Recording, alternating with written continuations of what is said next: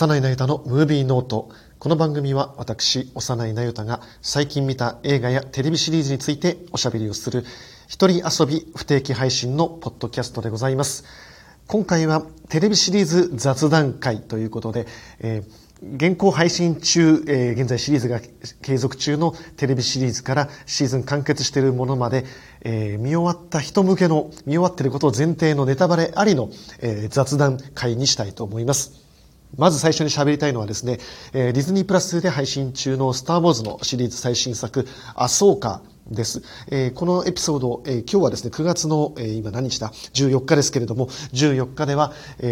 全体、全8話中の5話までが配信をされています。はい。で、これですね、まあ困ったなと思ってるんですよ。何が困ったかっていうとですね、僕は今年41歳ですけれども、41年間、スター・ウォーズファンをやってきたわけですね。まあ、41年間っていうのは生まれて 0, 0歳から数えちゃってるけど、まあ、でも僕3歳ぐらいの時に見たスター・ウォーズ帝国の逆襲のテレビ初放映が初めての映画、初めてのスター・ウォーズ体験だったので、ほぼほぼ40年間スター・ウォーズファンをやってきたわけですよ。で、スター・ウォーズファンっていうのは、ね、スター・ウォーズ4、5、6、それから1、2、3、ね、7、8、9、7、8、9は見なくてもいいか、えー、というふうに劇場版シリーズ全9作、まあ、もう一つ言えばローグワン、えー、もう一つ言えばハンソロまで全部見てりゃ十分ファンと名乗ってよかったはずなんですよ。ところがですね、ね、最近はディズニープラスがテレビシリーズを始めて、マンダロリアンが始まって、その後ボアフェットがあって、それからキャシアン安藤があってと、どんどんどんどん実写テレビシリーズが増えていって、まあね、最近、スター・ウォーズは映画版は全部見てるけれども、ディズニープラスには入ってないからテレビシリーズは見てないなって人、少なくないと思うんですよね。で、そういうスター・ウォーズファンっていうの濃淡っていうのが、だんだんだんだんスター・ウォーズも歴史が長いので、ね、差ができてきて、でも僕は少なくとも、映画版は全部見てきたし、テレビシリーズ版もこれまで全部見てきたから、十分なスター・ウォーズファンと名乗っていいはずだと思ってここまで生きてきたんです。はい。ところが、この麻生家を見てですね、お前はファンじゃないっていうふうに突きつけられてしまったんですよ。いや、結構これはショックですね。これなんでかっていうと、今回の麻生家の時系列がどこかっていうと、麻生家は、えー、スター・ウォーズのエピソード6、ジェダイの復讐、すいませんね、1982年生まれはジェダイの復讐って言っちゃうんです。あの、ジェダイの期間、リターン・オブ・ザ・ジェダイ。の後の時系列です。え帝国軍が滅んで、えー、ルーク・スカイウォーカーがダース・ベダーをやっつけて、こう、えー、ごめんなさい、間違った。ルーク・スカイウォーカーが、と、えー、アナキン・スカイウォーカーが、えー、だ、えー、皇帝をやっつけて、帝国軍が滅んだ後の話なんですね。で、アソーカってのはまずそもそも誰よって話なんですよ。実写で登場したのはマンダロリアンのシーズン2が初めてかな。うん。のキャラなんですが、もともとはアニメシリーズクローンウォーズで登場したキャラクターで、スターウォーズの実写シリーズの時間軸で言うと、えエピソード2から3の時期のキャラクターなんですね。で、彼女はジェダイの騎士で、アナキン・スカイウォーカー、ダース・ベダーになる前のアナキンの弟子パダワンだったキャラクターなんです。で、アナキンとこのアソーカのやりとりというのがクローンウォーズで描かれてきた物語だったんですね。このアソーカが満を持して、えー、看板になったというのが今回の実写作品なんです。で、もう一つは、同じくですね、このクローンウォーズを手掛けたデイブ・フィローニという、まあ、ジョージ・ルーカスの後継者みたいなクリエイターなんですけれども、彼が手掛けた反乱者たちというアニメシリーズがあって、で、これに出てきた登場人物たちが、えー、再登場するというのが今回の麻生家なんです。時系列的なこの反乱者たちの本当に直後の話になっているので、クローンウォーズと反乱者たちの続編で初の実写化っていう立ち位置なんですね。で、インタビューを読んでいると、デイブ・フィローにも、今回、麻生家演じているロザリオ・ドーソン、僕の大好きな女優さんですけれども、ロザリオ・ドーソンも、えー、それまでのアニメシリーズ全100何話、100何話ですよ。見てなくても大丈夫というふうには言ってはいるんですが、まあこれは端的に言うと嘘ですよ。ね。ディズニーの戦略ですよね。もともとディズニーがマーベルでテレビシリーズスタートした時、えー、ワンダービジョンでスタートした時も、プロデューサーのケビン・ファイギは、今後のマーベルの劇場映画は、テレビシリーズは見てなくても大丈夫なように作ってますって言ってるけど、嘘でしたからね、あれね。ねだってあの、ワンダービジョン見てないと、ドクター・ストレンジの2でなんでワンダがいきなり始まった途端に闇落ちしてるとかわかんないですからね。次、キャプテンアメリカの4映画版見た人は、キャップのね、2代目キャップがなんでファルコンになってるとか全然わかんないですからね。あれ大嘘ですからね。もう、あの、ディズニーとしては株価を上げるためにも、ディズニープラスの会員数を増やさなくちゃいけないわけですから、そうやって映画版とテレビシリーズで横断的に作っていって、両方にファン、顧客を書き、ね、囲い込んでいかなくちゃいけないわけですから。で、この、アソーカもですね、見ていて、ね、その、反乱者たちとクローンウォーズを全部見てるファンは、みんな大喜びしてます。大絶賛してます。文句言ってる人全然一人もいないと思います。で、この反乱者たち、クローンウォーズを見てる人たちは、まあ、これこれこういう文脈だから、アソーカと彼女の弟子になるサビールの設定というのはもともとはアニメ版ではちゃんと描かれてなかったからゼロスタートベースで見ていいから初見でも大丈夫だよって言ってくれるんですけれどもそれはお前たちが全部107話見てるから言えるんだよって話でそのスタート地点がまず違うんですよ。で僕結構今回これまあ大問題だなっていうか大きな転換点だなと思うのは基本的に「スター・ウォーズ」シリーズっていうのは劇場版で言うとどこから見てもいい風に作ってあったんですよ。456だったら456から見始めても大丈夫だし123から見始めた世代もいるだろうし789から見始めた世代世代もいるだろうしもっと言うなら僕がだって初めて見た映画は456のうちの真ん中の帝国の逆襲からでしたからね。帝国の逆襲から見ても全然全く問題なく面白かった。少なくとも「スター・ウォーズ」ってそういう作品であったはずなのに今回は完全に反乱者たちクローンウォーズ全100何話を見てないとついていけないんですよ。いやもちろん前提となるストーリーラインっていうのは分かりますよ。で、まあ、しょうがないからググってウィキペディアを見ましたよ、ね、どういうストーリーなのかなって言ったら反乱者たちの最終回がどうだったのかなって最終回だけ見ましたよ。これ今回ネタバレ会あり会なので喋っちゃいますけれども反乱者たちの最終回っていうのは主人公のエズラという、まあ、ジェダイの血を引き継いでいる少年が主人公なんですけども彼が身を挺して帝国軍の、えー、強大な力を持っているリーダーであるスローン大帝徳という悪役がいるんですが彼と一緒に、えー、宇宙クジラっていうのがいるんですけど宇宙クジラの群れに突っ込んでいってですね宇宙クジラは、えー、宇宙を飛んでるクジラですよ、えー、なのだけれども自自力でハイパースペースにジャンプできる、えー、生物なんです。よくよくわかんないな喋ってても。その宇宙クジラの群れに突っ込んでいってこの巨大な敵を身を挺して宇宙の彼方に連れて連れ去ったところで終わったんですよ、ね、だから主人公が身を挺していなくなって悪役を倒してで残された人たちがこの絵面たちの英雄だったな。ってっていうところであとは帝国軍も滅んで、えー、めでたしめでたしっていうところで終わったわけですよ。で今回のこの「アソーカ」には出てくるキャラクター重要キャラクターはサビーヌという女の子が出てきます、えー、ナターシャ・リュー・ボルディッツォという女優さんが演じてるんですけれども非常に魅力的な女優さんであの僕の好きなあの宝塚の空組のトップスターになりましたセリカ・トワさんにそっくりなんですね皆さんあのセリカ・トワもぜひググってほしいんですけれども、えー、詳しい人はわかると思うんですがあの、あ、まあいいや、しゃ、こんな、喋ってもしょうがない。はい。で、えー、このサビーヌの目的はですね、このアソーカに誘われて、アソーカ自身はこのスローン大帝徳がどうやら帝国軍の残党勢力によって宇宙の彼方から呼び戻されて帝国軍の残党勢力をまとめ上げてこの平和が乱されるかもしれないそれを阻止しなくちゃいけないというために動いてるんです麻生家はもう誰にも反乱同盟軍にも属していないもう流浪の時代騎士なので彼女単独で動いてるんですね。で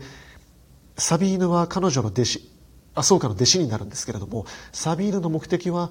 じゃあスローンの行方を追っていけば離れ離れになってしまったエズラと再会できるかもしれないという目的で動いてるんですよ。この2人が実質の主人公なんですけれどもねえいやいやちょっと待ってくれよって話ですよね。まあ麻生家の動機は百歩譲って分かる、まあ、主人公としての分かりやすい正義のキャラクターとしての動機がありますよね。なおかつ彼女がアナキン・スカイウォーカーの弟子だったっていう設定だけでも、まあ、バックグラウンドはね押して測るべしっていうところありますよね。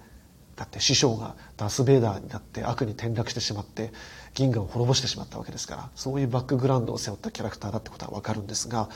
じゃあサビーヌって何っていうところなんですよ。そのサビーヌとエズラの、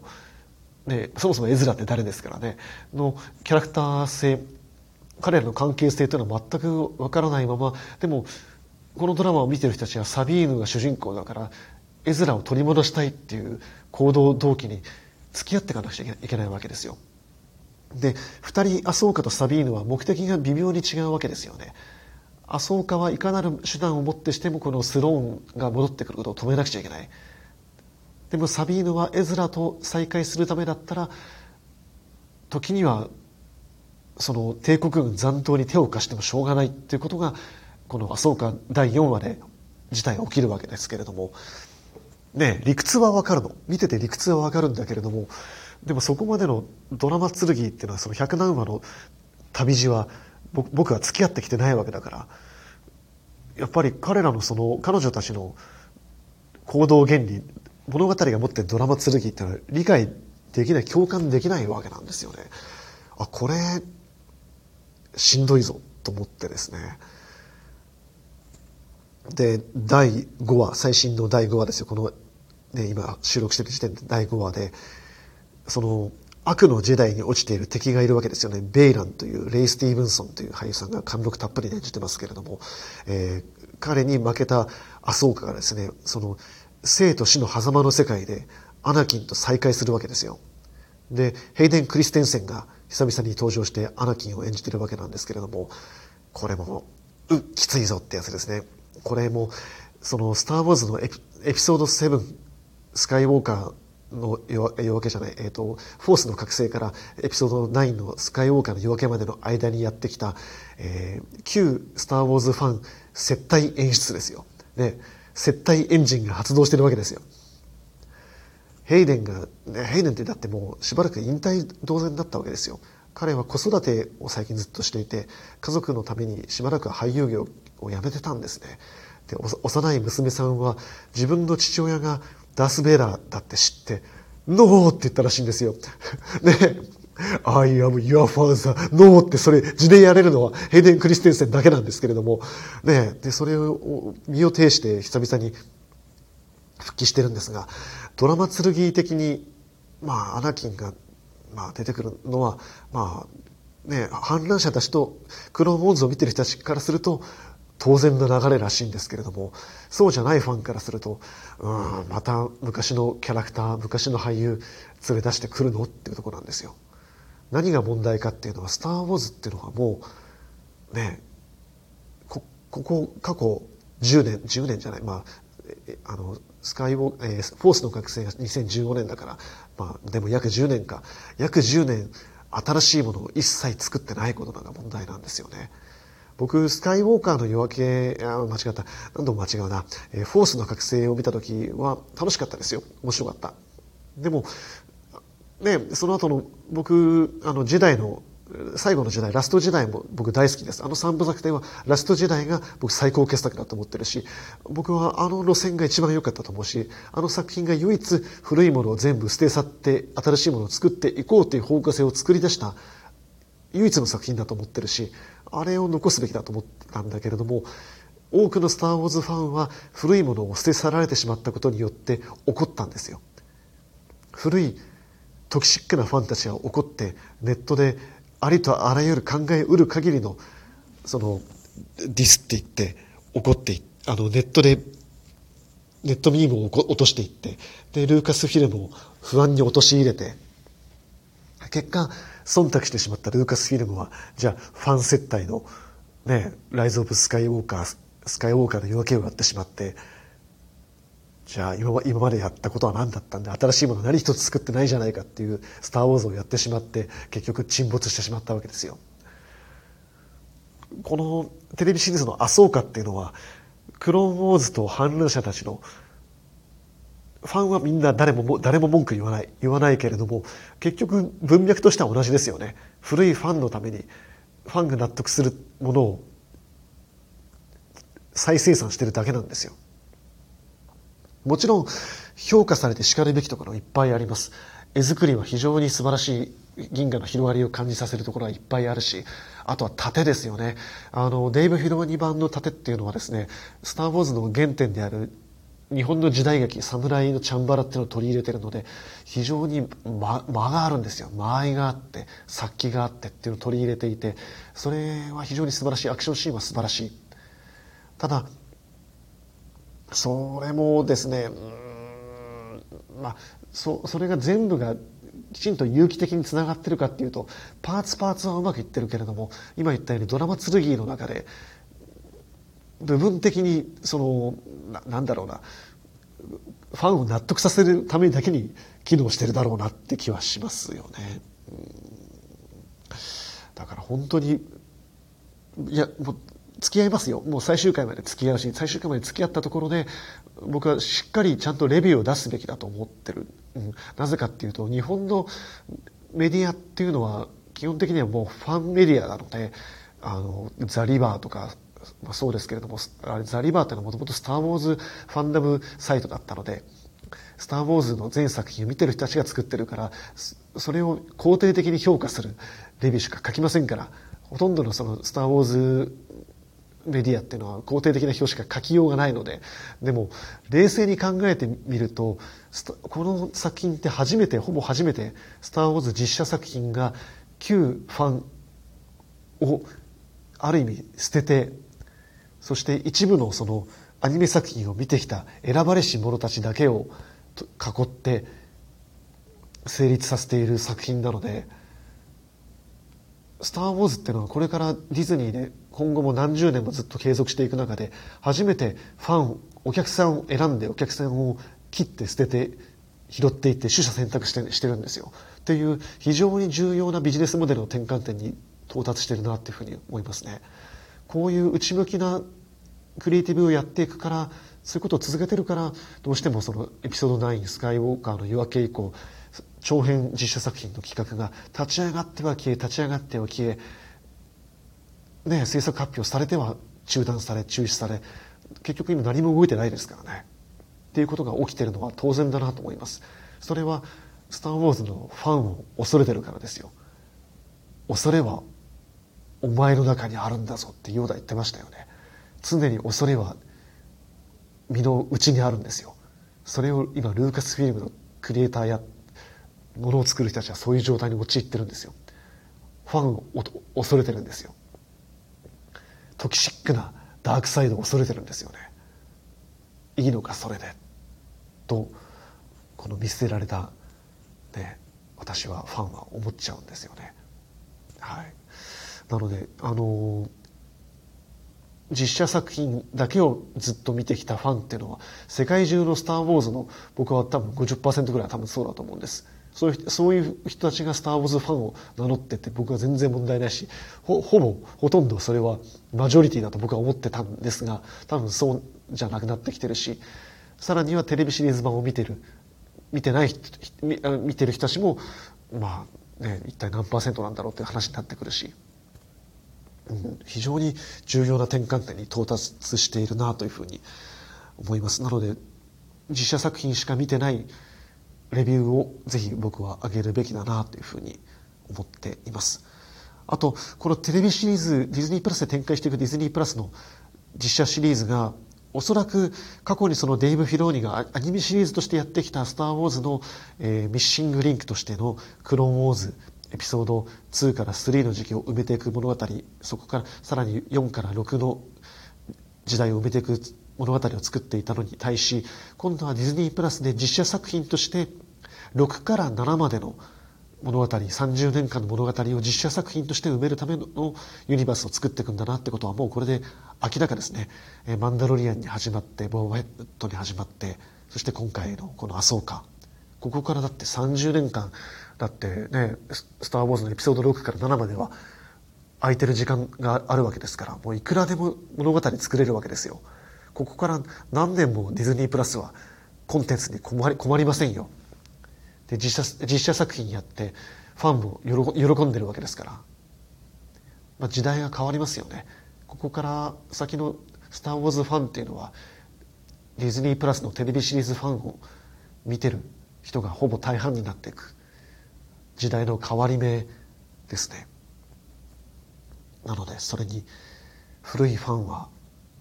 ちゃんと乗っかっていくことができるのか、乗っかっていかなくちゃいけないのか、乗っかっていくべきなのか、それは、ねえたた、もっと耐えなくちゃいけない、辛抱が足りないパダワンなわけですよ。 Patience Luke、オビワンが言いました。Patience you must be. ヨーダが言うわけですよ。Patient my friend. 皇帝がダース・ベイダーに言うわけですよ。というふうにこのね toxic なオールドファンもうすでにオールドファンの方が toxic 化しているかもしれません。時代の転換点にあるスター・ウォーズのビジネスです。ということを感じるのがアソーカーです。はい。あそうそう。もう少しその喋ると結局この僕がこういう愚痴っていうのはもう、ね、古い有害なファンなファンの愚痴なわけですからこれから初めて「スター・ウォーズ」を見る子供たち新しい若い世代たちがこれから僕と同じように40年間「スター・ウォーズ」に付き合っていくかもしれない。ということを考えたら新しい物語新しいドラマが始まっていくんだから始めてくれようと思うしね。少なくとも今回は反乱者たちとクローンウォーズの後継作品ではありますけれどもくどくど言ってもしょうがないのかなって思いますよね。はい、という寂しい感じになっちゃうし、まあ、一方であのキャシアン安藤みたいな全くそのテイストが違う作品クリエイター作家によってテイストが違う作品っていうのがこれからどんどんどんどん生まれてくるんじゃないかなと思うんですよね。あのガンダムと一緒ですよ。ガンダムっていうのも最初その富野義行が作っていったそのいわゆる静止カノンというべき、えー、基本の宇宙世紀のストーリーがあってでそこからいろんな作家クリエイターたちが同じ時間軸宇宙世紀の、えー、サイドストーリーを作ったりスピンオフを作ったりもしくはガンダムというモチーフだけ同じまま全く違うオリジナルのガンダムを作っていったりとかそういうふうにしてフランチャイズがどんどんでかくなってたわけですよね。スター・ウォーズとガンダムってのはほぼほぼ同じ歴史時間ですからスター・ウォーズもそうやってこれから